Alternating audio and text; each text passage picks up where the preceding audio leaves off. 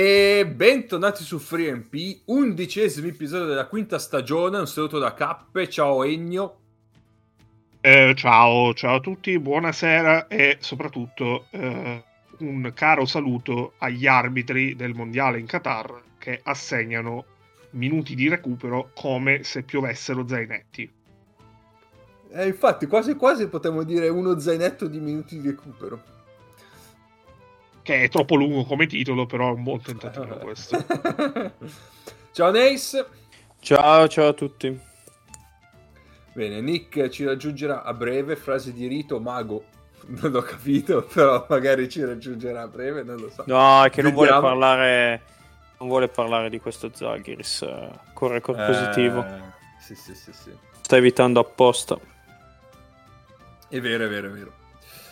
Va bene, mentre aspettiamo Nick, quindi io direi che è tempo della domanda settimanale di Ennio, che a sto giro è per Nace. Sì, perché Nace credo sia l'unico che ancora non aveva avuto l'onore.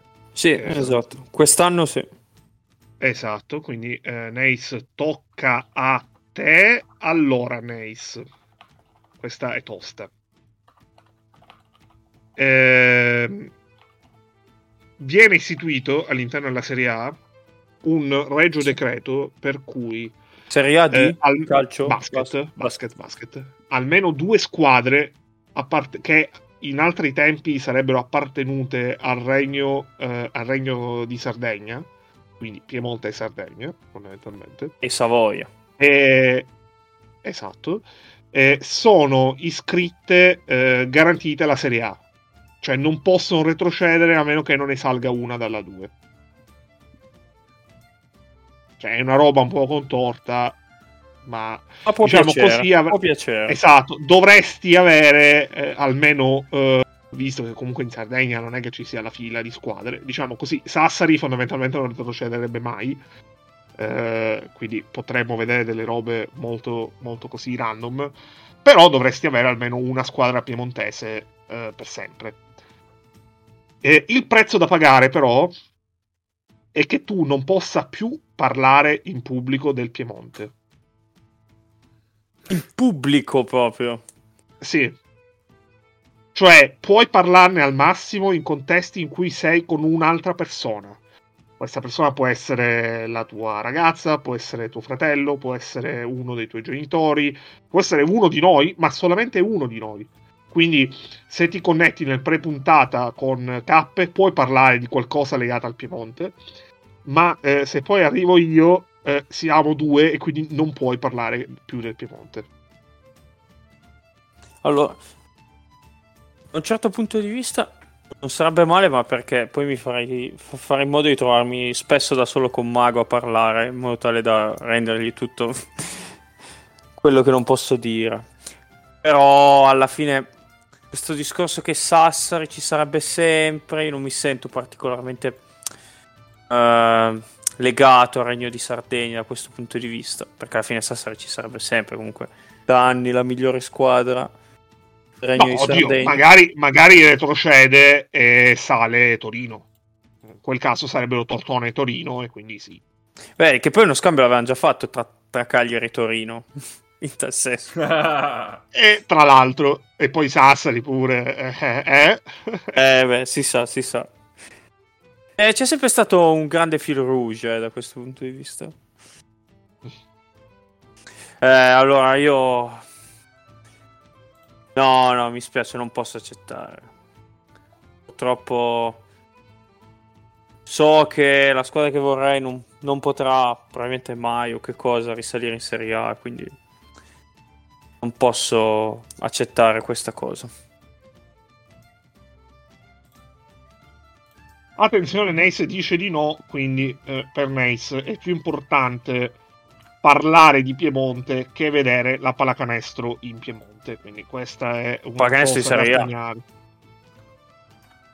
Vabbè, se vuoi fare l'hipster che parla di Serie B o di A2, sono fatti tuoi. Guarda, io sarò sincero, non ho ancora visto un singolo minuto di basket piemontese quest'anno. Ma questo soltanto perché tra Trapani-Rieti dell'ultimo weekend, soprattutto come non è finita, non vedeva in campo una squadra piemontese, perché in quel caso poteva essere un bel momento di cui parlare, ma non ne parleremo perché è tutto abbastanza triste. Guarda, considera che nel girone rosso di A2, che è quello dove c'è la capolista Pistoia, Pistoia ha perso una partita che è quella che sono andato a vedere io dal vivo quindi non so se quindi, sarà... amici pistoiesi, credo che Mago potrebbe essere abbastanza solidale con voi se volesse decidere di creare un ban nei confronti di Neis, perché lui possa non guardare dal vivo le vostre partite. Infatti, anche perché avendo già organizzato a inizio gennaio di andare a Pistoia a vedere una partita loro dal vivo, non so se riuscirò a trovare i biglietti di questo passo. Giocatevi due fisso nel dubbio. Sì, sì.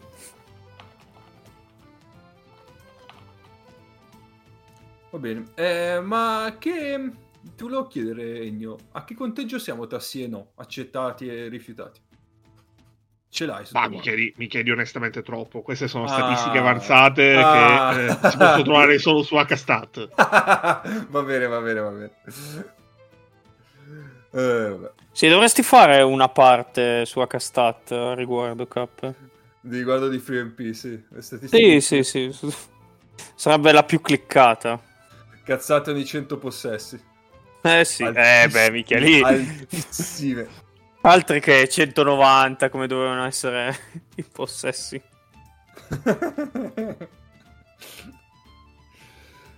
Va bene. Allora, io direi che possiamo iniziare con l'argomento... Anzi, Ennio, sai cosa facciamo? Mentre cazzeggiamo ancora un po'. Facciamo quel gioco di Wiki Wand. Sì, tu mi devi dire il paese, io devo avere il tempo di scegliere il giocatore, però quindi tu mi dici un paese. Allora, da questa puntata, visto che la scorsa settimana è stato bellissimo fare un viaggio un po' random nei paesi, nei naturalizzati strani per le qualificazioni mondiali, da questa puntata, a fine trasmissione, a fine di ogni puntata, soprattutto quando ne avremo voglia, leggeremo la carriera per giocatori, appunto, la carriera di tutte le squadre con cui questo giocatore ha giocato in carriera, di atleti che sono stati naturalizzati per giocare in una nazionale di un altro paese. Parliamo di atleti che non hanno una diretta connessione con quel paese, quindi per esempio Paul Biliga in teoria è stato naturalizzato, in pratica la connessione ce l'ha, quindi Paul Biliga non fa parte di questo discorso. Però per esempio Paolo Banchero, ammesso che Paolo Banchero giochi con la nazionale italiana, Paolo Banchero invece sì, quindi diciamo che così dipende. L'obiettivo è condividere l'esperienza vissuta di gente random, soprattutto gente che magari non è nata, non è stata naturalizzata dalla Macedonia del Nord. Quindi un momento un po' un divertissement, soprattutto per convincervi ad ascoltare anche alla fine delle puntate, oppure nel caso fare skip fino alla fine della puntata, ma in quel caso sono comunque dati di fidelizzazione della puntata che giocano tutti a nostro favore. Quindi, assolutamente. Va bene, quindi io Cappe, visto, lo chiedo a te, il primo paese, stiamo in Europa. Stiamo in Europa per un po'. Dimmi un paese. Per dirti un paese a me caro, però mi risparmio.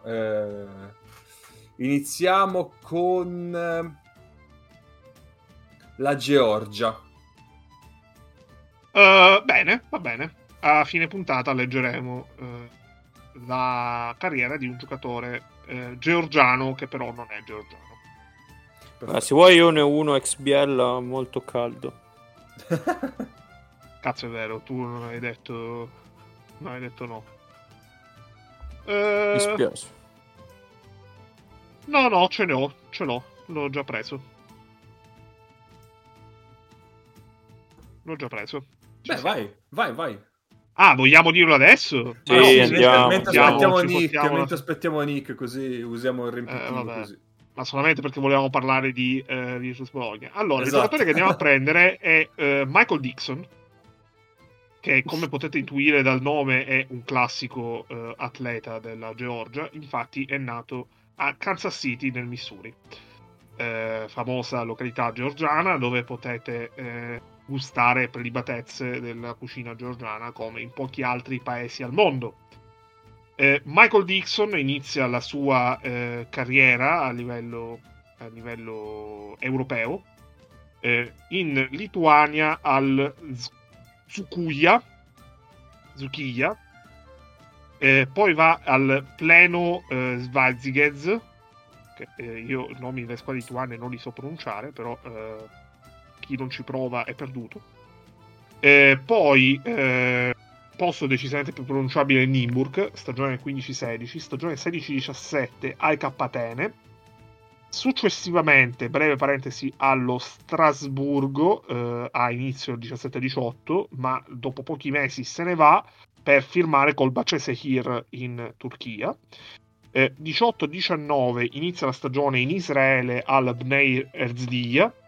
Il 13 febbraio, in realtà qualche giorno prima, chiude la sua esperienza in Israele e poi va a firmare con Reggio Emilia, quindi l'abbiamo visto anche in Italia, come più attenti di voi si ricorderanno. Chiusa la stagione a Reggio Emilia, torna a Nimburg, dove resta per la stagione 19-20, che voi sapete è stata interrotta poi dal Covid a un certo punto.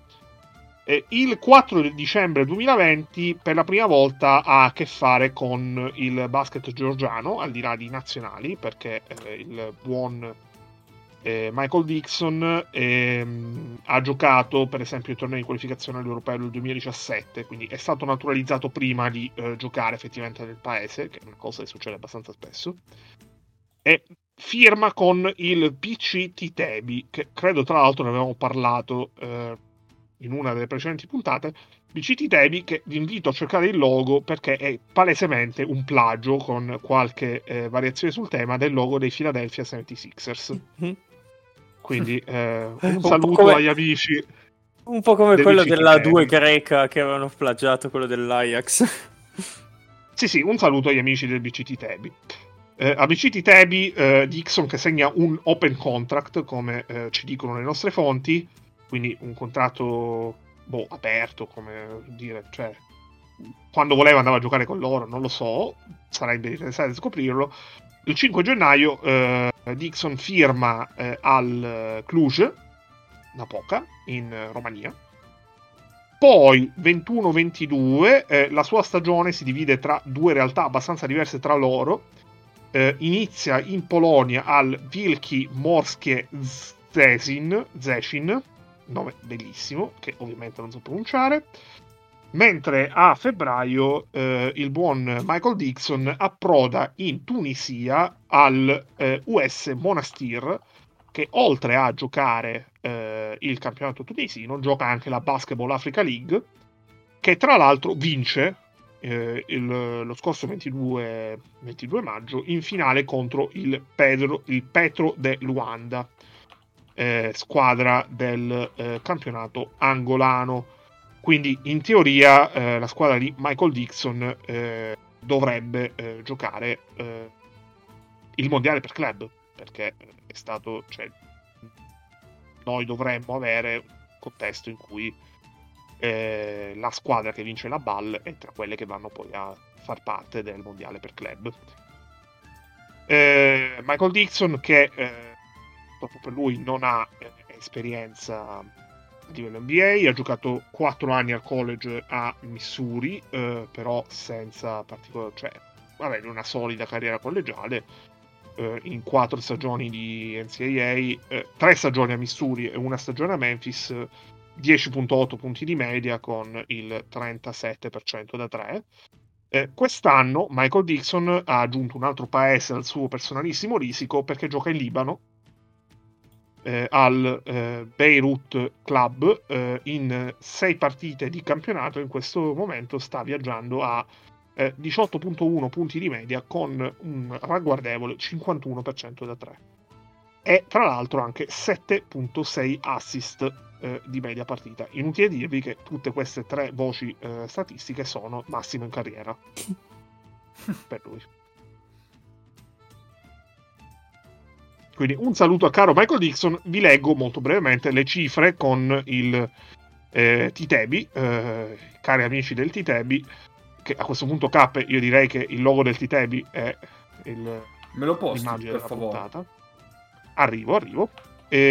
Comunque 3 partite, di cui 2 in quintetto, per un totale complessivo in 3 partite di 36 punti, 13 su 28 da 2, 4 dal campo, 13 su 28 dal campo, di cui 4 su 12 da 2, 4 rimbalzi, 7 assist, diciamo cifre decisamente non ispiratrici di qualcosa in particolare, però un saluto al caro Michael Dixon, cittadino georgiano di estremo rispetto.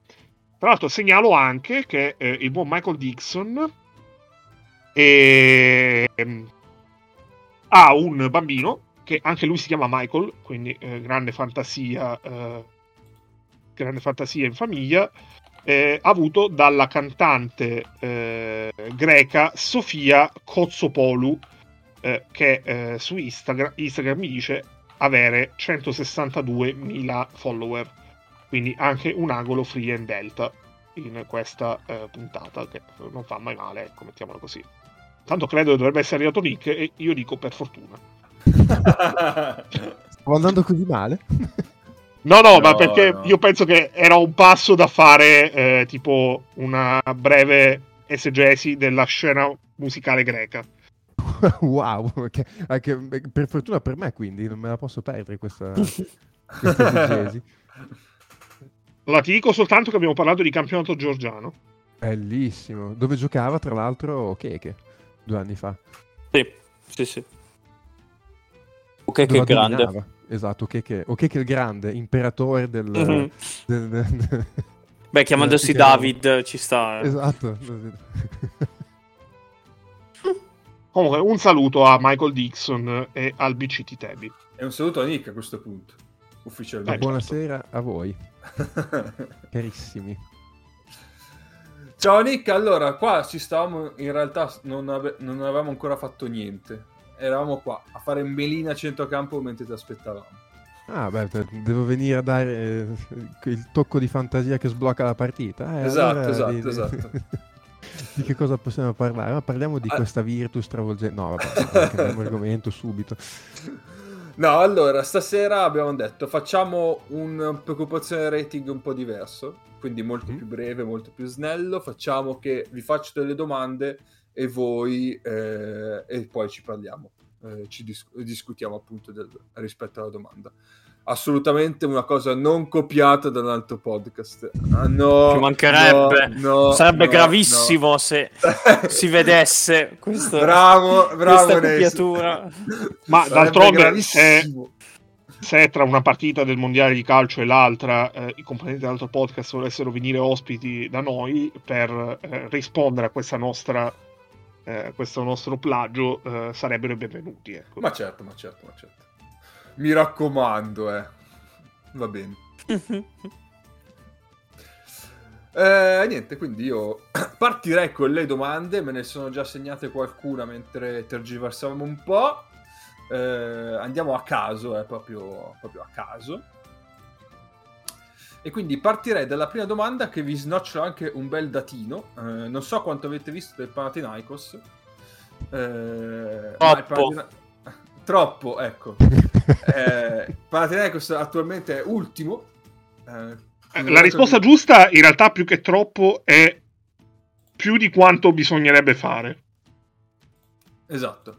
Panathinaikos, che appunto dicevo che è ultimo per record, con 2 vinte e 6 perse, ha il 16esimo defensive rating della competizione con 117.6, ma il dato più interessante secondo me mi fa ridere a leggerlo, è che concede un sontuoso 89% al ferro, agli avversari, ma voi direte vabbè saranno pochi tiri, no, un quinto dei tiri concessi cioè un quinto dei tiri totali degli avversari sono al ferro e li segnano con l'89%, quindi abbiamo un problema difensivo, direi. E difatti la domanda è: quanto siete preoccupati della difesa del Panathinaikos? Posso andare molto breve? Vai. Molto breve. Allora, io credo che un dato del genere autorizzi tutte le battute tipo possibili e immaginabili, quelle che sono poco politicamente corrette perché associano una certa facilità a concedere punti in difesa con una promiscuità del genere femminile. Perché una volta esistevano anche battute di questo stampo, adesso non esistono più, per fortuna. Però io credo che se concedi l'89% al ferro ti meriti cattiverie di questo tipo. Cioè, preoccupazione un bel po', anche perché cioè, è una squadra che avevo sentito un podcast quest'estate che diceva cioè che il Panathinaikos non ha fatto una squadra pensando la squadra, cioè capitavano delle occasioni e prendeva giocatori, perché tu li prendi uno per uno e sono tutti dei bei giocatori, cioè oggettivamente c'è un roster di bei giocatori, perché comunque sì, uno per uno non è che tu dici ha dei giocatori scarsi, è che messi assieme un po' una cozzaglia di roba, cioè, le stesse, cioè, tipo anche le firme di Ponitka e di Bacon non sono state pensate all'interno del roster, cioè sono state occasioni e le hanno prese, tra l'altro insomma, Bacon ha impattato decisamente bene.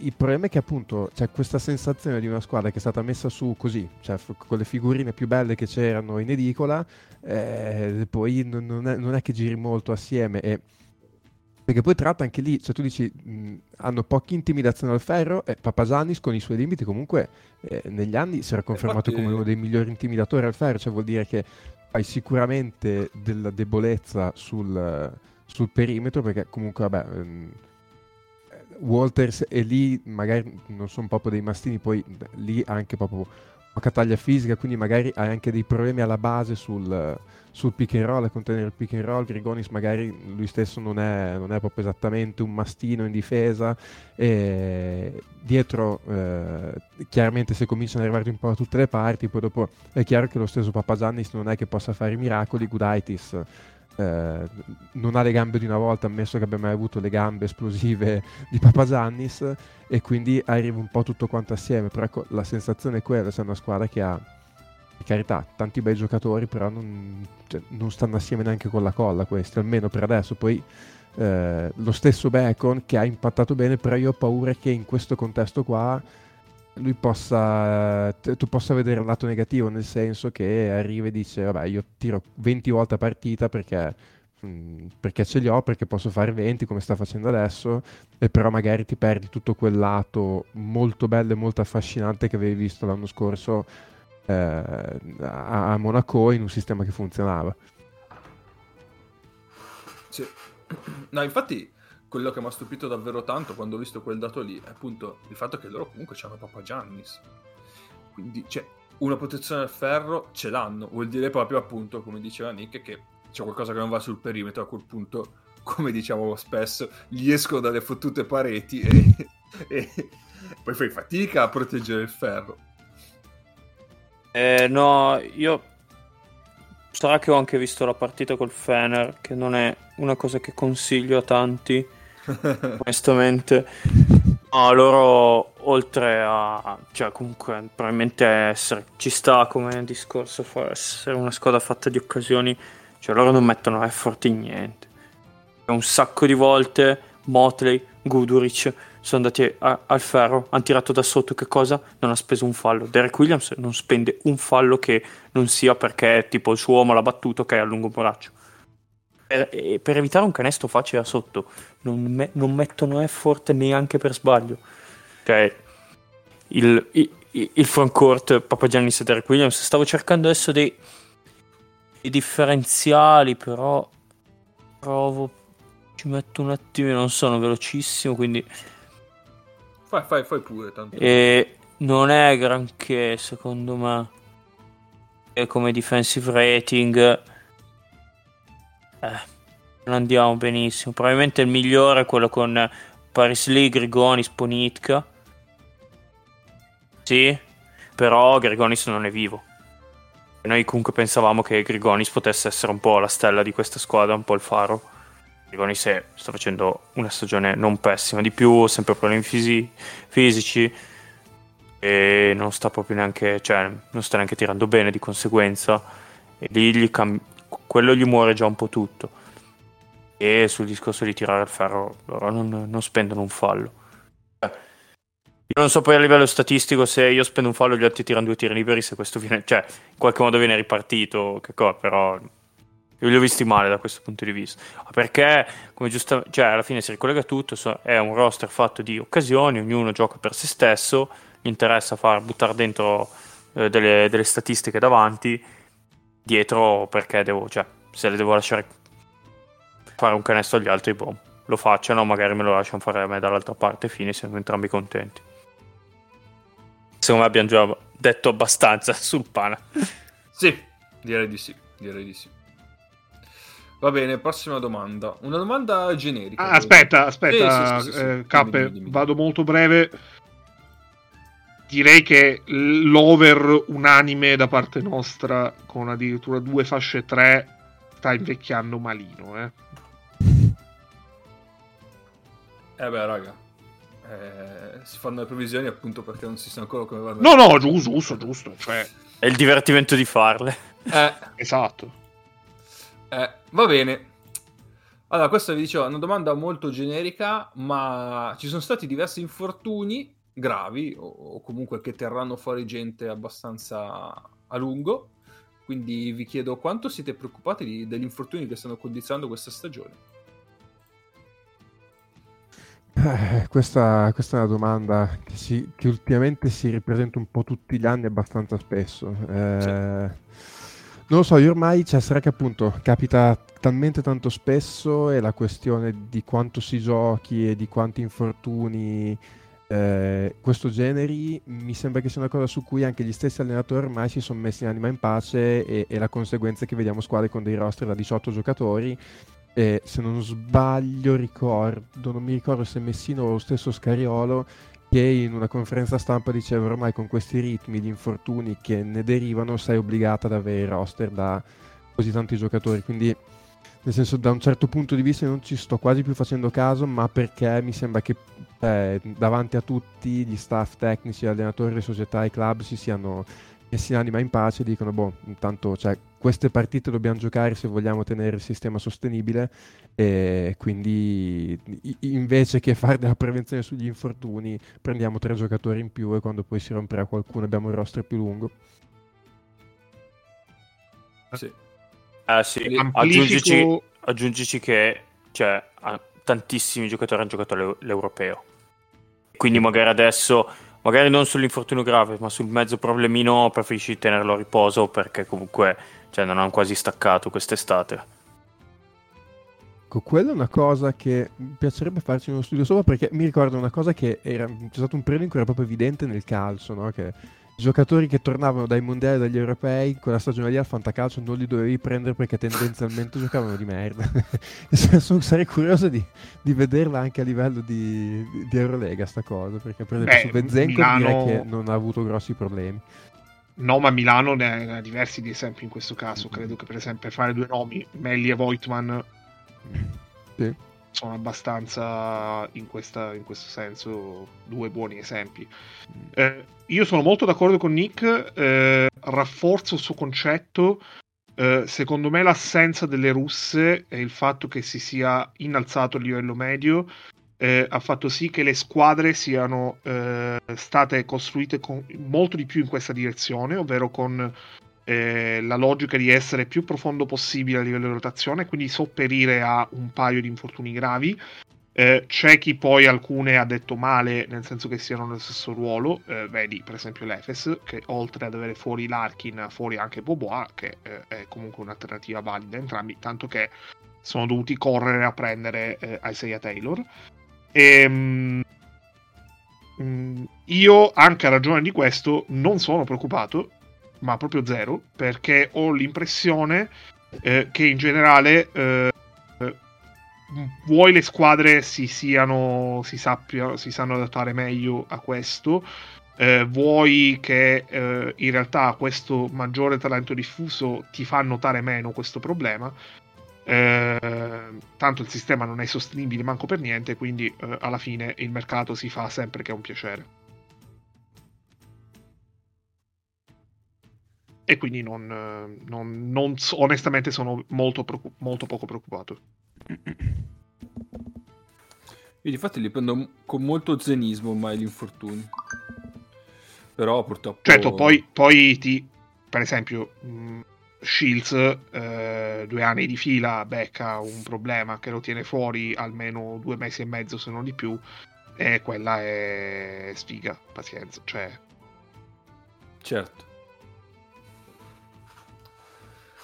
Però cioè, la soluzione per ridurli sarebbero ridurre il numero di partite, ma mi sembra un po' impossibile fare da questo punto di vista. Sì, perché lì sta andando verso il concetto NBA, cioè, ma lo vedi anche nella gestione delle partite, cioè secondo me tendenzialmente si vedono anche più blowout, perché ci sono certe squadre che giustamente a un certo punto dicono vabbè senti, questa partita qua è andata, sì, se le scelgono specialmente nei doppi turni, e quindi lasci andare, fai del load management anche, ecco, per esempio, cioè, sicuramente le squadre spagnole sono un po' svantaggiate da questo, nel senso che fai più fatica a fare load management in campionati in ASB che in altri campionati, cioè certo. Le stesse Virtus e Milano, adesso dirà che Milano sta avendo degli infortuni, quindi a livello numerico fa più fatica a fare del turnover, ma tendenzialmente fanno meno fatica in campionato magari a dar spazio a quelli che non stanno giocando, a far riposare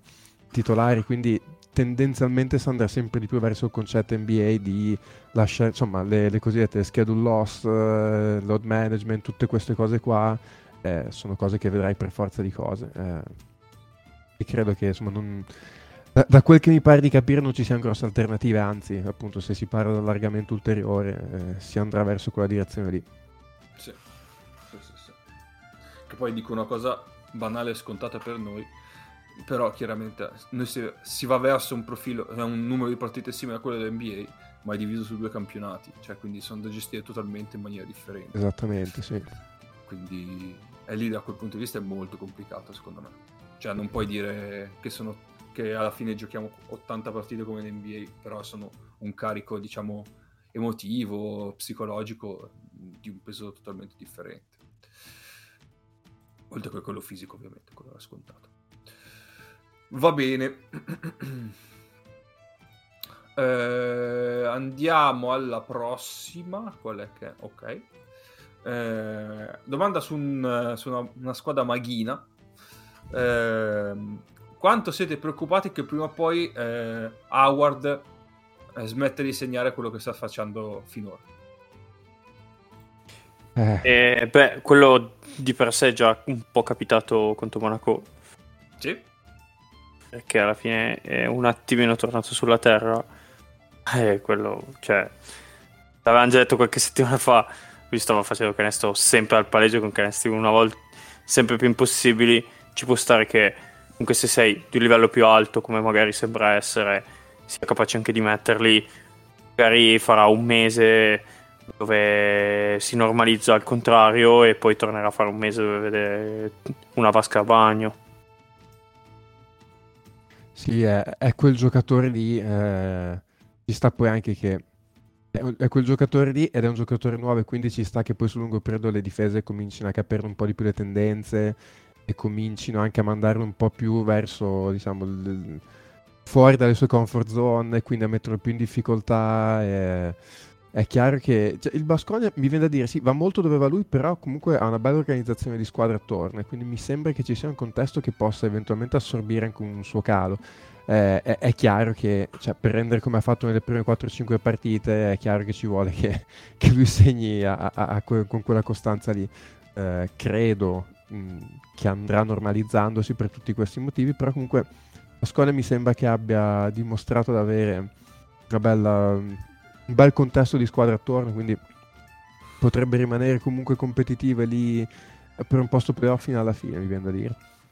Vabbè, comunque adesso hanno inserito Pierre Henry, comunque è entrato pian pianino, cioè stabilmente le rotazioni, e comunque loro meno male hanno, cioè, hanno sempre uno in campo tra Pierre Henry, Darius Thompson e Howard, a volte anche due insieme, che comunque sono due belle, cioè è un bel backcourt nel caso.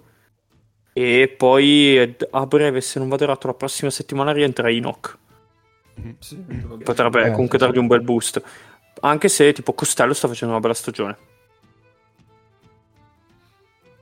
Sì, e poi ovviamente c'è anche Cozzar, Ciccio Cozzar, grandissimo. Allora, per darvi due dati di esempio, allora l'offensive rating del Baskonia è 116,6, con in campo Howard è 116,3, quindi vabbè, stesso valore. In campo Thompson 126. No, ma infatti è lui che sposta tanto. Esatto. Il punto è che sì, Howard ha sparigliato qualche partita sicuramente con le sue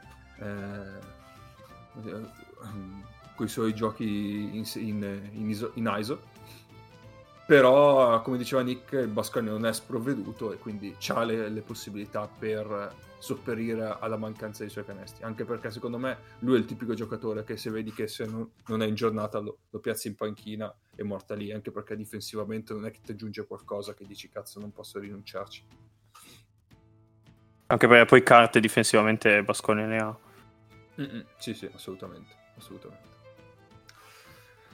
Va bene. Infatti si può essere non preoccupati, e questo è il bello della preoccupazione. No. Io sono preoccupato per quando Mago sentirà questa nostra parte, piuttosto. ci viene a cercare. Esatto. È diverso. Ma la risposta giusta dovrebbe essere: quanto siete preoccupati che Baskonia e Žalgiris possano non restare in zona playoff per il resto della stagione? E la risposta è zero, perché Baskonia e Žalgiris andranno alla Final Four e quindi va tutto bene.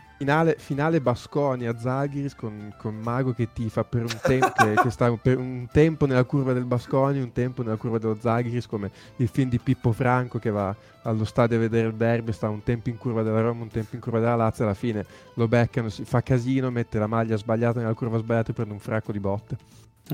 E sarà la prima finale della storia a finire dopo 6 tempi supplementari. Assolutamente.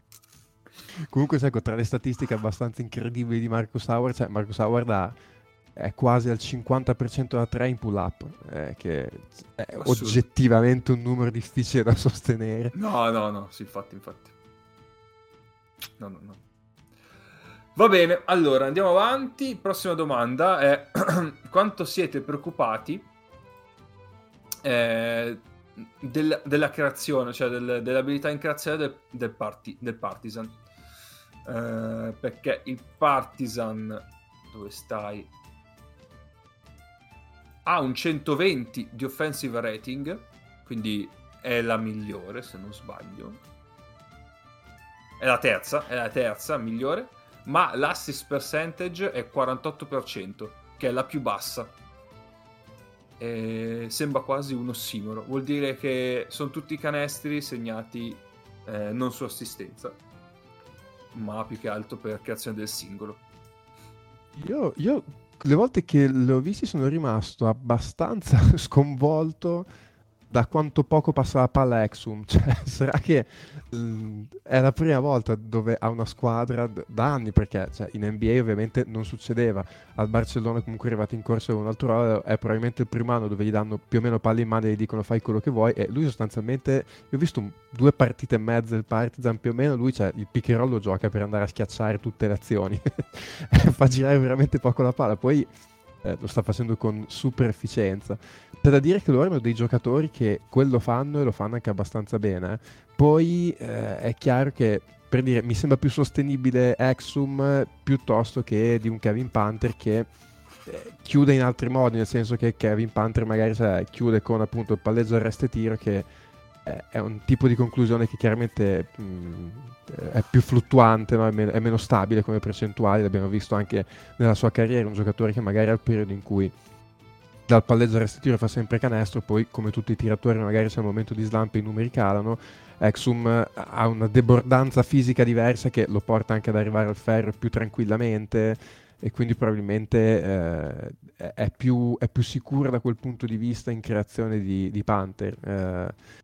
Credo che però sia una squadra che va così, cioè nel senso non so se è stata pensata così, non ne ho idea, però anche vedendo un po' i giocatori che hanno, sono giocatori che quando hanno palle in mano e si mettono a giocare pick and roll o l'isolamento lo giocano principalmente per loro. Sì. Oh, per adesso sta funzionando, però. Sì. Boh. Però alla fine ce lo aspettavamo tutto sommato che fossero dei giocatori molto autosufficienti, cioè che di talento ce ne fosse tanto, non mischiato benissimo, comunque ti portasse. Secondo me, cioè, io adesso ho controllato un dato che mi fa impressione, e loro comunque riescono a essere positivi anche con offensive rating in attacco. C'è l'Essort che ha il 18% di offensive rebound percentage. Cioè, e gioca tanti minuti, hanno 140 di offensive rating con lui in campo, e lui fino adesso che Smailasic ha giocato 5 minuti col Maccabi, che era appena rientrato, ha fatto 5 minuti, ha chiesto dopo 3 chiedeva già il cambio perché ha dato tutto, e comunque ha avuto un buon impatto. E adesso ha preso Brozianski, lo slovacco lungo che tiracchia da fuori, ex Badalona, che farà un po' il cambio di Lidei, perché l'idea non aveva il cambio al momento. E loro stanno vivendo tantissimo su sta stagione enorme che sta facendo l'Essort. Sì, l'Essort già 2 volte sopra i 10 rimbalzi, qua per rispolverare un vecchio adagio del podcast, è riuscito ad andare ben 2 volte in 8 partite sopra i 10 rimbalzi. Sì, ma secondo me ci ha ascoltato e quindi ci vuole rendere tutto con gli interessi, cioè non è possibile. Sì. Ha un'energia in campo che io non l'ho vista in tanti altri giocatori. L'unico forse che ci si avvicina, se non lo supera, è Motley. Se no non c'è nessuno equiparabile a livello di energia fisica in campo. Vero. Comunque a rafforzare ancora il 18% che dicevi tu, con le sorti in campo 37% di rimbalzi offensivi. Porca troia. Sì, beh, lui ne prende il 18, cioè. Porca troia. Cioè, loro sostenuti in vita tanto da quello. Sembra Milutinov, ragazzi. Che cazzo è? Sì, ok. Va bene. Andiamo avanti. C'ho ancora 2 domande, e sono 2 domande sulle italiane, perché finalmente bisogna chiudere con quelle lì, quindi Milano in crisi, sì, poi no, allora scusate, stavo spulciando poi i dati e ho visto che la Virtus è la peggiore per palle perse su 100 possessi. Nick, è un dato che ti stupisce, che non ti stupisce? Ma allora, vedendo come sono andato adesso, non so quanto è un dato magari che si porta dietro dalle prime partite e quanto magari può essere migliorato nelle ultime. È un dato che mi stupisce parzialmente, nel senso che comunque hai avuto grossi premi offensivi, hai dovuto giocare tanto a metà campo, inizialmente non hai avuto Teodosic su 1 o 2 partite, e quindi hai dovuto giocare anche tanto a metacampo senza avere soluzioni magari dall'1 contro 1, perché poi alla fine te le trovava solo Lundberg dal palleggio, e secondo me ci può stare, nel senso che comunque adesso hai tirato fuori un po', hai alzato un po' la testa, no? Cioè anche offensivamente hai giocato alcune buone partite, hai trovato un pochino d'equilibrio, però oggettivamente l'impatto offensivo della Virtus con l'Eurolega è stato terrificante, cioè le prime 3-4 partite faceva fatica ad arrivare a 65 punti la Virtus, vedevi proprio della fatica in attacco, perché appunto dal palleggio un po' che all'inizio è mancato Teodosic, ma anche quando è tornato poi comunque Teodosic è importantissimo per questa Virtus, però è naturalmente portata alla palla persa, perché gioca sempre la giocata al limite. E qui diciamo questa tendenza è aumentata dal fatto che comunque atleticamente fa più fatica, quindi si alza ancora di più la possibilità di palle perse. Hackett mi sembra non so se magari un anno in più cheat oppure sta ancora cercando la condizione fisica migliore, però anche lui in attacco tante volte ha fatto fatica e adesso non ho i numeri sotto, ma secondo me mi giocherei il fatto che uno di quelli che ha uno dei numeri più alti, palle perse, perché gliene ho viste perdere tante. Adesso dov'è qua? Turno. Allora, mentre tu Nick terzo, cerchi, okay.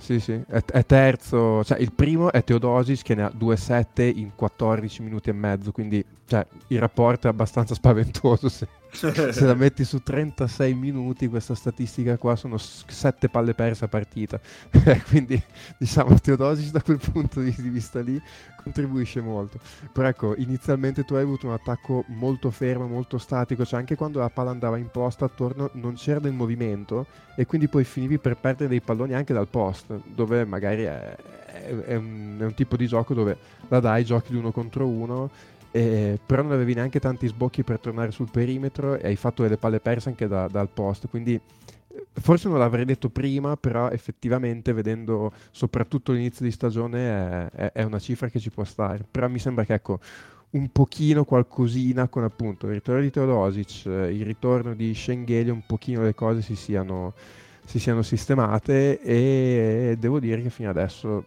sta andando bene Cordinier, meglio di quello che pensavo. Sì, sinceramente io non me l'aspettavo da lui. Mm-hmm. E invece riguardo Hackett penso che Nace voglia dire lo stesso dato mio.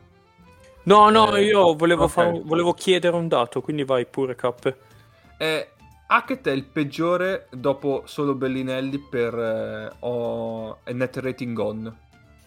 Infatti cioè è in difficoltà adesso, mi sembra proprio in difficoltà fisica, cioè va bene che non è mai stato un giocatore magari che ti giocava il pick and roll come te lo gioca anche solo lo stesso Lundberg o per carità Teodosic, però è proprio un giocatore che fa fatica a trovare anche le sue cose, cioè lui magari appunto è anche i possessi in post basso, per dire, abbiamo sempre visto, no? Dove sfrutta la sua taglia, l'ho visto in difficoltà anche lì, l'ho visto perdere tanti palloni da quella situazione lì, poi in difesa il suo te lo dà, però in questo momento cioè no, per dire tutti quanti, no? Paioli non può giocare in Eurolega, cioè in questo momento i numeri di Hackett non sono tanto diversi da quelli di Paioli in attacco, cioè hai a livello di rendimento in questo momento c'è un altro Paioli in campo, un difensore che niente da dire, però in attacco cioè, è abbondantemente sotto il 30% da 3, dove nelle ultime stagioni comunque era stato un tiratore sopra il 40%, cioè sicuramente quello l'hai pagato, messo tutto quanto assieme ci può stare, la speranza ecco che l'ultimo ciclo di partite stia piano piano ridando fiducia un po' tutti quanti. Ok. Io volevo chiedere perché ho guardato qualche partita della Virtus ed è vero che magari fa palle perse o è portata a qualche palle persa, in particolare di come Teodosic, ma quanti punti concessi da contropiede? Cioè quanti di queste palle perse sono vive effettivamente? Vediamo, contropiede... perché non saprei se no come trasformare... Cioè non esiste la statistica vive o no. La Virtus concede poco di contropiede perché... No, non so di tipo steals concesse. Sì, anche solo punti da palla persa. No, è vero anche perché molte palle perse della Virtus... finisco fuori dal campo, a me dà quell'idea. Esatto, cioè... Perché quello che ti perde la palla che apre il contropiede è Teodosic che gioca l'azione, perché ha la fiducia e la creatività per giocare l'azione nei primi secondi e magari ti perde la palla che ti fa il contropiede. Molte palle perse della Virtus sono appunto negli ultimi secondi, sono la palla persa che appunto o va fuori dal campo o i 24 secondi stessi o se no tipo io delle partite che avevo visto a me è parso che un blocco in movimento a partita già i Tebaco lo fanno. Sì, assolutamente. Poi ecco, questa è una cosa su cui Scherrero punta, cioè tantissimo, togliere tutti i punti facili tra virgolette, cioè proprio è una roba che si è portato dietro dall'NBA e è una roba su cui bastona tantissimo, cioè a maggior ragione con una squadra che offensivamente non è certo d'elite, tu tutto quello che è transizione, tiri liberi, punti facili, punti da rimbalzo offensivo, tu devi cercare di abbassare il più possibile, infatti la Virtus come numeri da quel punto di vista, transizione, punti da rimbalzo offensivo così, concede relativamente poco, perché se cominci ad avere delle emorragie lì con un attacco che non è certo scintillante ne vinci poi pochino. Infatti, perché di solito si parla sempre tanto di palle perse a livello generale, però poi secondo me le peggiori sono proprio quelle, cioè chiaramente sono quelle vive, palle perse vive, perché poi comunque danno ritmo all'attacco degli avversari. Invece a volte magari c'è un blocco in movimento, tu un'azione, ok, perdi il pallone, magari l'azione dopo crei un vantaggio che ti porta un canestro. Ah, ma ti dico di più, in questo contesto non ti dico qua... che lo puoi far valere come un tiro sbagliato, però cioè assimilabile quasi a una cosa di questo genere. Sì, ma in questo contesto qua appunto delle volte piuttosto che prendere un tiro del cavolo, fare un passaggio rischioso, cioè, secondo me gli dicono muori con la palla in mano, amen, 24 secondi ci rischieriamo in difesa. La Virtus mi sembra che sia andata abbastanza con questa cioè è stato l'ultimo quarto con Milano, che vuoi un po' perché c'era il vantaggio da gestire tutto quanto così, ma cioè la Virtus papà ha fatto melina per far finire il cronometro, cioè, e sì. Secondo me ha rischiato anche più di quello che doveva in una partita dove Milano era in grandissima difficoltà per i fatti suoi, cioè la Virtus alla fine ha giocato tutte le azioni dei 24 secondi proprio con l'idea, vabbè, piuttosto muoio con la palla in mano, ma faccio passare 24 secondi e difendo 24 secondi di là. Che ci sta in questo momento per le difficoltà che ha in attacco. Sì, ma Mascherano, cioè, per il focus che mette su questa cosa, cioè, no, questo è veramente proprio è un'assurdità. È capace di dire, guarda, se c'è un pallone che sta uscendo dal campo, non andarlo a salvare per buttarlo in campo, lascialo uscire piuttosto. Sì. Se lo salvi e lo dai in mano agli avversari, sei 4 contro 5. Sì, io su queste cose devo dire che sono tendenzialmente d'accordo, anche proprio per mia esperienza personale, sì. Però sono molto d'accordo, cioè che è una cosa che secondo me sfugge spesso, come una marea di partite sono decise dal canestro che regali in contropiede, da un fallo del cavolo su un tiro, cioè molto d'accordo, se limiti quelle cose lì anche ad alto livello alzi di molto le tue possibilità di vittoria. Sì.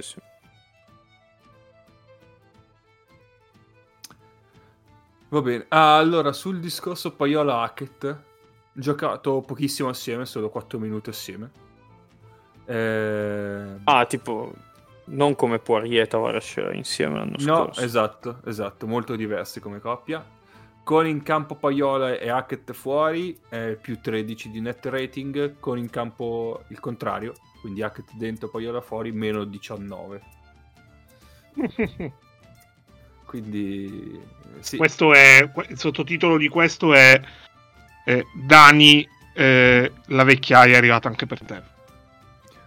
Cioè la sensazione vedendole che comunque c'è Paiola che non è pericolosa al tiro, non è particolarmente pericolosa al tiro, non sappiamo tutti i limiti offensivi che ha, però comunque ha un impatto di presenza anche offensivo diverso, cioè comunque Paiola magari gli sta dentro a questa cosa che secondo me è un pregio che non è semplice da avere, cioè con la difesa che tendenzialmente gli dà 2 metri, lui comunque riesce a fare 2 palleggi dentro e comunque a creare un minimo di vantaggio sul difensore, far muovere la difesa e comunque anche nelle sue difficoltà è un giocatore che in attacco qualcosa ti dà. Hackett in questo momento in attacco è un giocatore che le difese magari rispettano più di Paiola, però lui riesce comunque ad avere un impatto sulla squadra, infatti poi spesso va in difficoltà offensiva con lui in campo. Spero vivamente che sia solo appunto una questione di inizio stagione, di condizione, del fatto che probabilmente anche lui ha giocato N.000 stagioni in Eurolega, sa che Chiaro. Ci deve arrivare con calma un momento di picco di forma. Chiaro. Va bene, andiamo quindi alla domanda finale, che vabbè quanto mai scontata, visto che ho detto che parliamo dell'alta italiana. Quanto siete preoccupati dell'attacco di Milano? Generica quanto volete, però mi sembra abbastanza attuale. Questo è il tema principale dell'Eurolega probabilmente, anche perché Milano attualmente è l'unica squadra con un offensive rating inferiore ai 100 punti per su 100 possessi, che è un dato che si vede così raramente che non saprei neanche quando è stata l'ultima volta. 99.1. Ma guarda Cappe, paradossalmente ti direi poco, perché la sensazione è che non può andare peggio di così, cioè può solo andare meglio. onestamente, e non è un discorso di ottimismo, è perché veramente questo è proprio il fondo. E comunque il fatto che in questo contesto Milano sia in ogni caso la migliore difesa, nonché quella che riesce a incidere così tanto difensivamente sulle partite, ti dice comunque, e credo sia il miglior attestato di come Milano sia veramente forte. Certo è che 8 partite di una secca così non sono tante, ma è comunque indicativo, ecco. Cioè, è chiaro. Poi che... secondo me attenuanti ce ne sono tantissime. Esatto. Però è comunque veramente atroce da vedere. Sì. Purtroppo è troppo facile buttare sugli infortuni, ma oggettivamente anche a una squadra così forte e profonda togliere Baron, Shields da Tome, cioè, crea oggettivamente dei problemi, perché togli tutta una serie di creazione di pericolosità offensiva è difficilmente rimpiazzabile.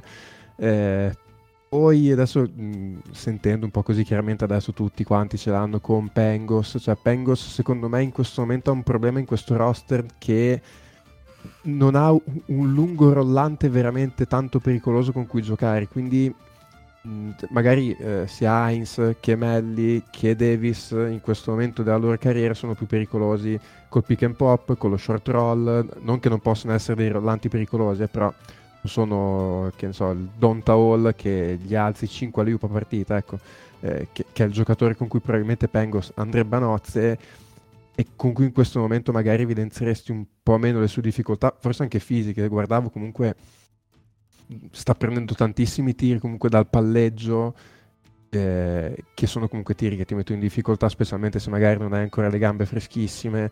E quella secondo me è una mancanza un pochino che in questo momento si sta evidenziando, e secondo me questo, ecco, la mia idea è questo è il momento in cui, cioè, Messina magari si deve fare un po' violenza e deve magari mollare un pochino il controllo sulla squadra, che mi sembra tendenzialmente storicamente vuole avere. C'è anche questa idea di picchiare tanto la palla in post basso, secondo me in questo momento stai mettendo un pochino in luce le difficoltà che ha in questo momento Brandon Davis, anche mentre invece magari potresti cercare di coinvolgere in altri modi, picchiargli la palla lì in post basso in continuazione. Cioè, questo secondo me è il momento in cui le ultime partite hanno fatto vedere, cioè in questo momento bisogna dare, per me, semaforo verde a Nazmi Too Long, perché tu comunque, per carità, devi avere un attacco che gioca a metà campo secondo dettami precisi, e i giocatori che sanno farlo ci sono, però deve avere anche qualcuno che ti rompe il ritmo. Ne parlavo prima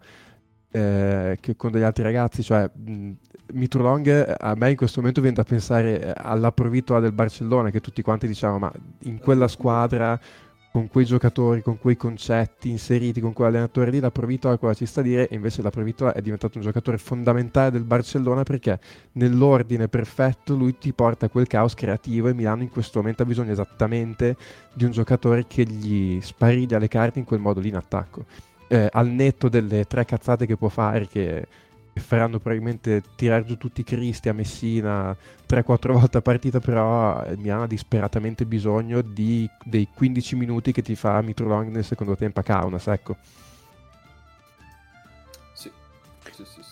Sì, beh, ma come dicevo poi prima della puntata, cioè Too Long comunque le ultime 3 partite sta tirando 63 e 52 e quello ti aiuta.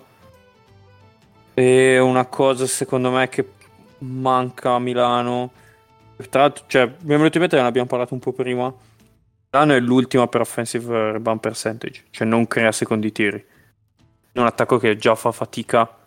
Se tu non riesci neanche a crearti dei secondi possessi, delle seconde opportunità, tu fai una fatica del boio. Questa è una roba che non me la toglie nessuno dalla testa, che questa passione che ha giustamente Messina per Popovic. Gli Spurs storicamente sono una squadra che rimbalza l'attacco non ci va. Questo mi viene da pensare che se lo sia portato dietro lui come tendenza, per non concedere transizione ovviamente. Sì esatto. No, beh, certo. Poi cioè, si torna al discorso di prima che facevo per la Virtus, nel senso tu sai che è un attacco di difficoltà, sì. Non concedi niente in transizione, ci sta perfettamente. Messina le squadre le vuole così, gli piace la squadra così e i risultati secondo me cioè, gli daranno ragione, gli hanno dato ragione e non male a Milano in questi anni, quindi cioè, in questo momento probabilmente come diceva Nick cioè, devi un po' andare un po' contro il tuo istinto e magari provare qualcosa di diverso, ma perché è una situazione di emergenza strana che i tempi stretti di Eurolega ti ritrovi in una situazione del genere dove tu vai a giocare un doppio turno con Efes e Fener e hai bisogno, cioè, come adesso che tutti dicono wow, Cabarò non è il giocatore che serviva di qua e di là, però è un acquisto non fatto per vincere la partita di domani o di dopodomani o della prossima settimana, ma un giocatore che in un'ottica di una serie playoff ti dà una gran bella mano ed è spendibile. Secondo me lo wow è una gran firma, cioè presupponendo che Deshaun Thomas mi sembra un fit abbastanza sospetto con questa squadra, dici? E infatti in fase di presentazione eravamo tutti ma perché l'hanno firmato, e direi che questi primi 2 mesi di stagione stiano abbastanza confermando in questo senso.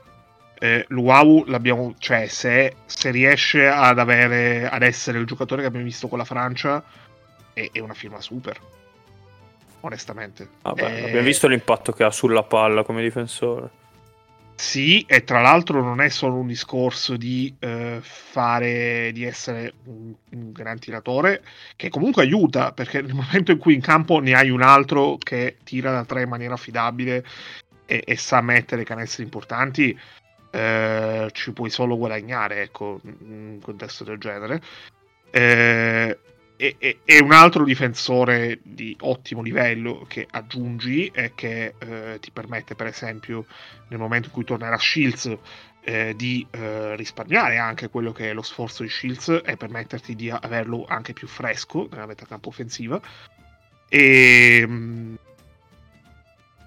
cioè, in compenso a me sembra che Milano le potenzialità per essere, non dico la squadra del miglior attacco possibile mai visto, più scintillante mai visto, ma anche una squadra che quando in ritmo le cose girano per il verso giusto, che significa che Mitrulong magari non tira col 60 ma continua a essere questo giocatore di rottura che soprattutto fa rifiatare Pangos e permette a Pangos di ritrovare soprattutto lucidità in campo, oltre a delle situazioni a giocare delle situazioni che lo valorizzino di più. Milano essenzialmente, secondo me, la cosa principale di cui Milano ha bisogno è tempo e pazienza. Ho l'impressione che anche Messina, al di là di tutto l'intorno legato a Milano, che essendo un intorno molto italiano, è un intorno che si dà e si abbandona abbastanza all'isteria e al moriremo tutti, ma non in maniera totalmente ironica come lo fa Mago, ma moriremo tutti davvero. E il punto è che secondo me Milano ha perfettamente chiaro, cioè, ecco, Messina si sta abbastanza abbandonando a un tipo, ovviamente in pubblico, perché in privato non possiamo avere percezione di quello che dice, ha un tipo di linguaggio, un tipo di analisi del momento molto melodrammatico, che onestamente da uno con la sua esperienza mi sembra strano. Poi è anche uno che ci gioca molto con i media, Messina, ma questo da sempre, figurarsi da prima che andasse a scuola da Popovic. Però io onestamente non ho l'impressione che Milano sia una squadra che in certi momenti ha paura, per esempio. No. Anche per riprendere un tema che lo stesso Messina ha per certi versi accennato. Lo so. Milano è una squadra che non è in ritmo e quindi ci sono dei momenti all'interno delle partite in cui va in un vuoto abbastanza preoccupante, che può essere andare totalmente fuori giri, come per esempio nel secondo quarto di Barcellona, o anche come questo fine settimana nel secondo quarto contro Trieste, che è una squadra incredibilmente inferiore a Barcellona. Allora, su questo ci sta Ennio, però un giocatore che a me fa un'impressione e mi piange il cuore vederlo così, e Voigtman, che non rifiuta tutti i tiri che gli passano tra le mani. Aspetta, faccio un inciso molto breve che si ribadisce anche poco. Voigtman e Pangos non giocano da un anno. Però Voigtman all'Europeo l'ha fatto. Ed era un altro giocatore. No. Voigtman all'Europeo ha fatto il suo, ma non era nemmeno il 60% di quello che può essere. Quello è un altro tipo di... E l'ha fatto comunque da fresco, con una preparazione ad hoc. Ma Voigtman non ha giocato un bel Europeo. Ok, però non rifiutava i tiri. Cioè lui tutte le volte che... Cioè... Beh, oddio, Neis, Voigtman ha fatto 5 punti di media all'Europeo. Non rifiutava i tiri perché non ne aveva, ma non lo cercavano perché comunque sapevano, cioè probabilmente avevano capito che non potevano aspettarselo. E Voigtman non ha fatto mai canestro all'Europeo. Poi è anche un non giocare diverso, perché Voigtman non ha giocato proprio realmente, perché lui ha finito la stagione a febbraio, mentre Pangos viene da una stagione abbastanza da una parte di stagione quasi in attività in NBA, perché a Cleveland giocava veramente poco, e poi anche lui da febbraio è stato fermo perché non ha firmato con una squadra che il giorno dopo ha finito la sua stagione perché Putin ha invaso l'Ucraina. Pangos e Voigtman sono due giocatori fondamentali per la costruzione di Milano, e secondo me Messina aveva pure messo in preventivo questa cosa, a patto però di avere Mitrulong e anche Baldasso per il campionato da subito. Così non è stato. La conseguenza principale di questo è che si è sovraesposto Devon Hall, che è andato un po' fuori giri.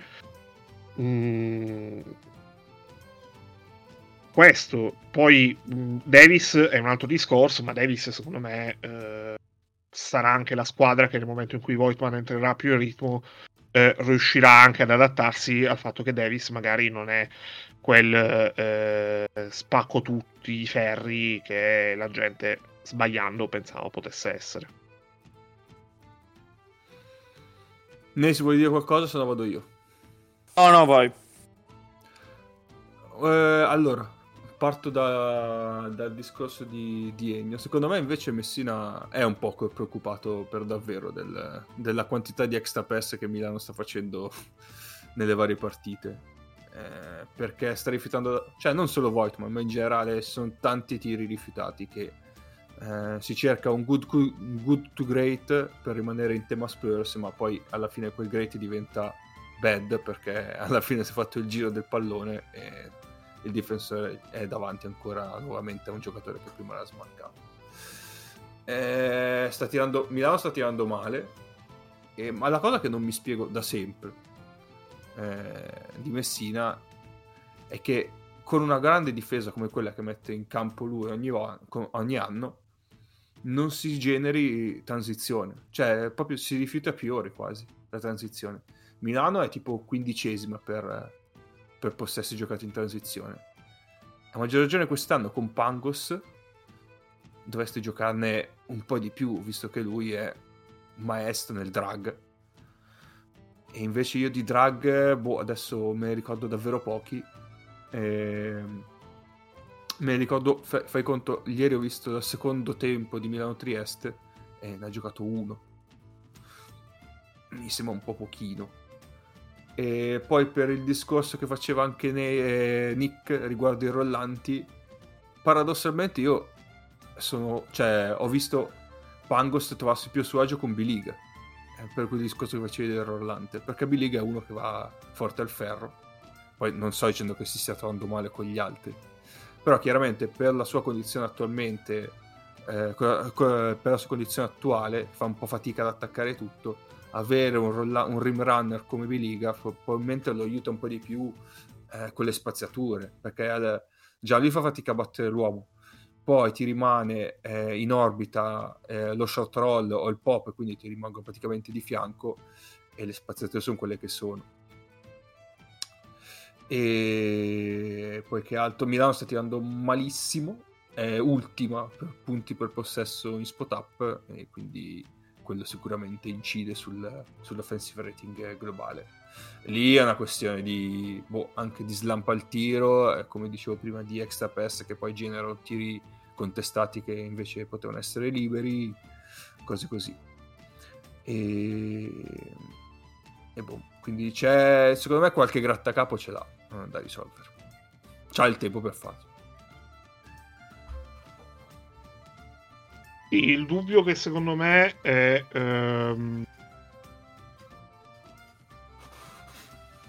allora, questa settimana è molto importante, non tanto perché se non fai 2-0 muore tutto, ma andare 3-7 con 6 sconfitte di fila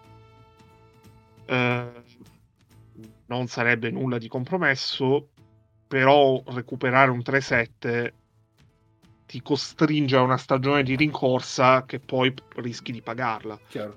C'è chi non la paga, tipo l'Efes l'anno scorso, ma l'Efes l'anno scorso non l'ha pagata perché ha pescato diversi jolly nel non pagarla, ma in media una stagione di rincorsa la paghi, o la paghi a livello di Eurolega o la paghi poi a livello di campionato.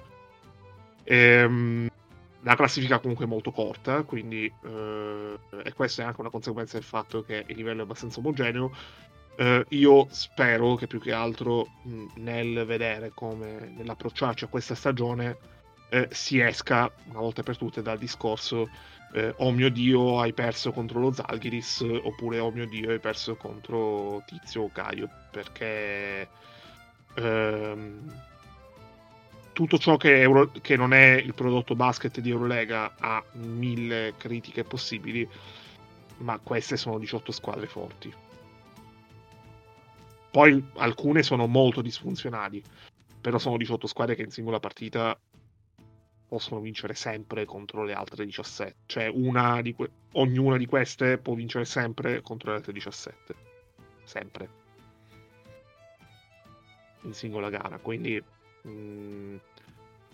ogni partita va giocata e ogni partita è importante e ogni vittoria è importante. È un discorso molto banale, ma certo, è vero. E il fatto che la Virtus sia 4-4 con sostanzialmente una sola bruttissima prestazione in 8 giornate, ovvero quella di Belgrado, è di contraltare una vittoria molto larga, tra l'altro contro una squadra che ha raccolto anche scalpi importanti, perché Valencia ha vinto a Pireo, a Istanbul con l'Efes, ha vinto il Pireo e ha perso di poco in volata col Fener, quindi 3 partite molto toste contro squadre che sono abbastanza superiori a Valencia. A momenti faceva 3-0, quindi il più 30 della Virtus è molto pesante, al di là che magari poi Valencia si sia gestita lasciando andare un po', quindi cioè, Scariolo tanto di cappello e calma per Messina, calma anche per Ataman con la situazione dell'Efes, che secondo me è peggio di quella di Milano, perché a Milano manca un giocatore molto importante, ma sono venuto a mancare tutta una serie di cose che sono diretta conseguenza delle assenze. All'Efes manca Larkin, ma poi per il resto, cioè l'Efes sta avendo molto di più di quello che probabilmente si pensava potesse avere da subito da parte di Clyburn. Misic comunque sta rendendo, non è scontato perché ha avuto 1000 peripezie fisiche, però l'Efes ha lo stesso record di Milano, e anche l'Efes ha una settimana che se dovesse andare 0-2 poi si complica parecchio, anche perché magari poi ti viene la fretta di rimettere subito Larkin e quindi lo rischi, per esempio. L'Efes ha il vantaggio di avere Mbaye, però sì, bravo, certo. Bravo Neis, bravo. No, che a parte i meme e tutto sta facendo una bella stagione. Sì, no, ma infatti ma l'Efes è forte, però è 3-5 e rischia di andare 3-7. Certo.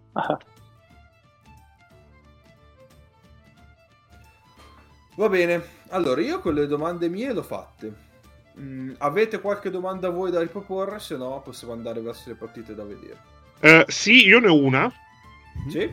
Per voi. Allora vado un attimo. Allora, sono due terne di squadre. Allora, Fenerbahce, Olympiacos, Monaco. Chi di queste tre secondo voi dura a questi ritmi? Che non significa vincere il 75% delle partite, ma significa fare tutta la stagione o comunque consolidarsi come fattore campo. Fener. Io anch'io direi Fener. Il Fener, hanno trovato la quadra, c'è Guduric che fa il capo della second unit, insieme a Carson Edwards, quindi gli fanno fare il trattatore quando vuole, uscire quando vuole. Sotto canestro stanno diventando forti. Ho letto di un possibile interessamento a Singleton. Io non capisco, cioè capisco che Bielitsa sia possibilmente marcio, ma perché Singleton? No, scusami, aspetta, quale Singleton? Chris James. Ah, cazzo. Ma com'è Chris Singleton? Non so. Ma perché poi? No, secondo me, cioè, spero sia una cosa poi fake, cioè una buttata. Bielitsa torna a Natale. Ma Chris Singleton torna a Natale, ma del 23. Infatti. No, hanno trovato la quadra con i quintetti del backcourt. Sotto canestro Motley sta avendo, non dico l'impatto che ha avuto in Eurocup, ma...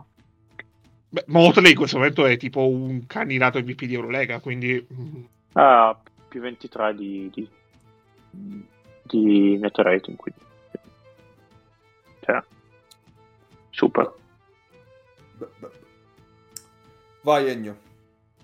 E Zalgiris, Baskonia, Partizan. Chi di queste tre può essere tipo la squadra che comunque si consolida a livello playoff e che alla fine fa i playoff? Baskonia. E lo dico senza essere gufate a mago. Sì, Zalgiris per assurdo nelle ultime giornate mi è sembrata la squadra cioè più solida, nel senso che non è che stia Baskonia e Partizan stanno avendo attacchi, specialmente Baskonia, che bisogna vedere se sono sostenibili. Lo Zalgiris invece sta avendo un attacco sostanzialmente normale, forse anche sotto media, però se le vince comunque anche con la difesa le partite, quindi cioè, tendenzialmente questa è una cosa che tendenzialmente mi porterebbe a dire che lo Zalgiris è quello forse più sostenibile sul lungo periodo, però anche cioè, c'è più talento nel Baskonia e nel Partizan, e forse il Partizan è un po' troppo estremo forse offensivamente e forse anch'io direi Baskonia. No, a me Baskonia piace davvero tanto, e poi come dicevamo gli manca ancora Inok, che gli dà una dimensione ancora diversa sotto canestro a livello difensivo, e appunto di Marcus Howard abbiamo già parlato. Thompson e Harry assieme, o comunque loro sanno comunque dare gestione dell'attacco, cioè secondo me è una squadra completa. Sì. No, lo Zalgiris cioè, domina, comunque prende tanti vantaggi perché è enorme sugli esterni, quando mette Ulanovac e Brazdakis Cioè, in attacco poi Mago dice, si mette le mani ai capelli, però dietro sono grossissimi. E comunque, cioè, ti mettono in difficoltà, perché due così grossi tu fai fatica a tenerli. E tu già un difensore buono devi spendere su Keenan Evans. Quello non è semplicissimo. O anche lo stesso che è Butkevicius, uno che taglia per giocare in Eurolega. Magari non ha grandissime qualità, ma taglia. E comunque quando loro vanno così grossi sugli esterni fai fatica. Anche Roland Smith è uno che da 4 ci sta alla grande. Poi ho la domanda bonus, quella proprio secca, bruciapelo, ed è come farà il Bayern in questa stagione ad arrivare al 50% di vittorie? Trinchieri, la risposta è così. Basta. Trinchieri, che mi sembra che... Ah, quindi Trinchieri la finisce a Monaco la stagione? Non lo chiamano da un'altra parte, dice. Dal cambio d'agenzia che ha fatto, mi sembra che si stia preparando il futuro, così, a naso. Ma io ho già detto l'anno scorso che il Real va Djordjevic quest'anno. È andata nella razzia. Djordjevic, infatti. Sì, è vero. No, perché il discorso secondo me è abbastanza semplice. Noi diciamo Trinchieri, ma ricordiamo sempre che l'anno scorso tra le miracolate dell'addio delle russe, cioè la numero 1 è l'Efes ovviamente, ma la numero 2 sono loro. È vero, sì. Cioè loro se non saltano le russe i playoff li vedono con la manina, sì. Che fanno ciao, Poi cioè sono andati a un tempo dalle Final Four, perché Barcellona, gara 5 col Barcellona fondamentalmente ci ha detto questo. Però, ecco.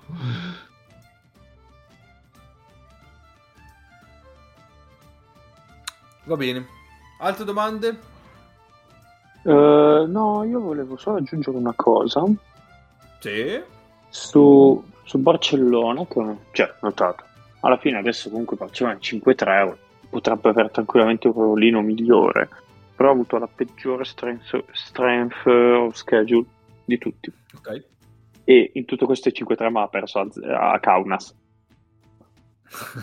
Comunque ha già giocato con Fener, Efes, Olympiacos, Milano, Real. Vabbè, ma quella è Kaunas e Jasikevicius che si ricorda degli amici. Cioè Barcellona, ecco, secondo me Barcellona continua ad essere abbastanza tranquillamente alla lunga la favorita per il primo posto. Il Fener ne ha persa una e l'ha persa col Barcellona.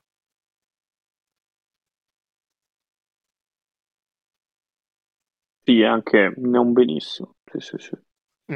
Tra l'altro è l'unica partita che mi sembra abbastanza sotto par del Barcellona in questo inizio è la sconfitta con l'Efes, che comunque, cioè, parliamo di una squadra che ha vinto le ultime 2 edizioni, quindi cioè, ci può tranquillamente stare che il Barcellona perda a Istanbul con l'Efes. Poi han perso la prima con l'Olympiacos, ma ci sta anche quella, ecco.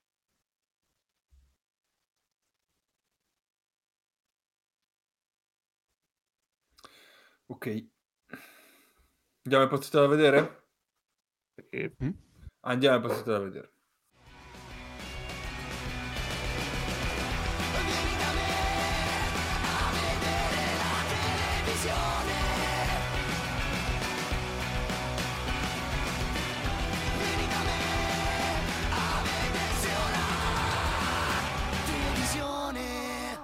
Che cazzo te guardi? Allora, questa settimana c'è doppio turno di Eurolega, perché giustamente non ci si ferma mai. È la risposta di Eurolega al mondiale di calcio. Esatto, sì, assolutamente. Ovviamente riprendono anche BCL e Eurocup e anche FIBA Europe Cup, giusto? Certo, c'è. Brindisi che deve dimenticare la partita che ha giocato con Pesaro saprà fornire una prestazione all'altezza. Ok. Ecco, non vi parliamo di come stanno giocando le italiane nelle coppe europee, perché la risposta è non lo volete sapere. No, lo sanno, la risposta è Molino. Va bene, quindi essendoci doppio turno andiamo con tutte le partite di Eurolega. Martedì Monaco-Fener, mercoledì Panathinaikos-Virtus, giovedì Milano-Fener e venerdì Barcellona-Basconia. Abbiamo considerato due volte il Fener, però sti cazzo, sono due belle partite. No, poi è 7-1, cioè se non ve lo vedete ora il Fener, quando un cazzo lo dovete vedere, cioè la Basconia, il derby dei terroristi, cioè delle repubbliche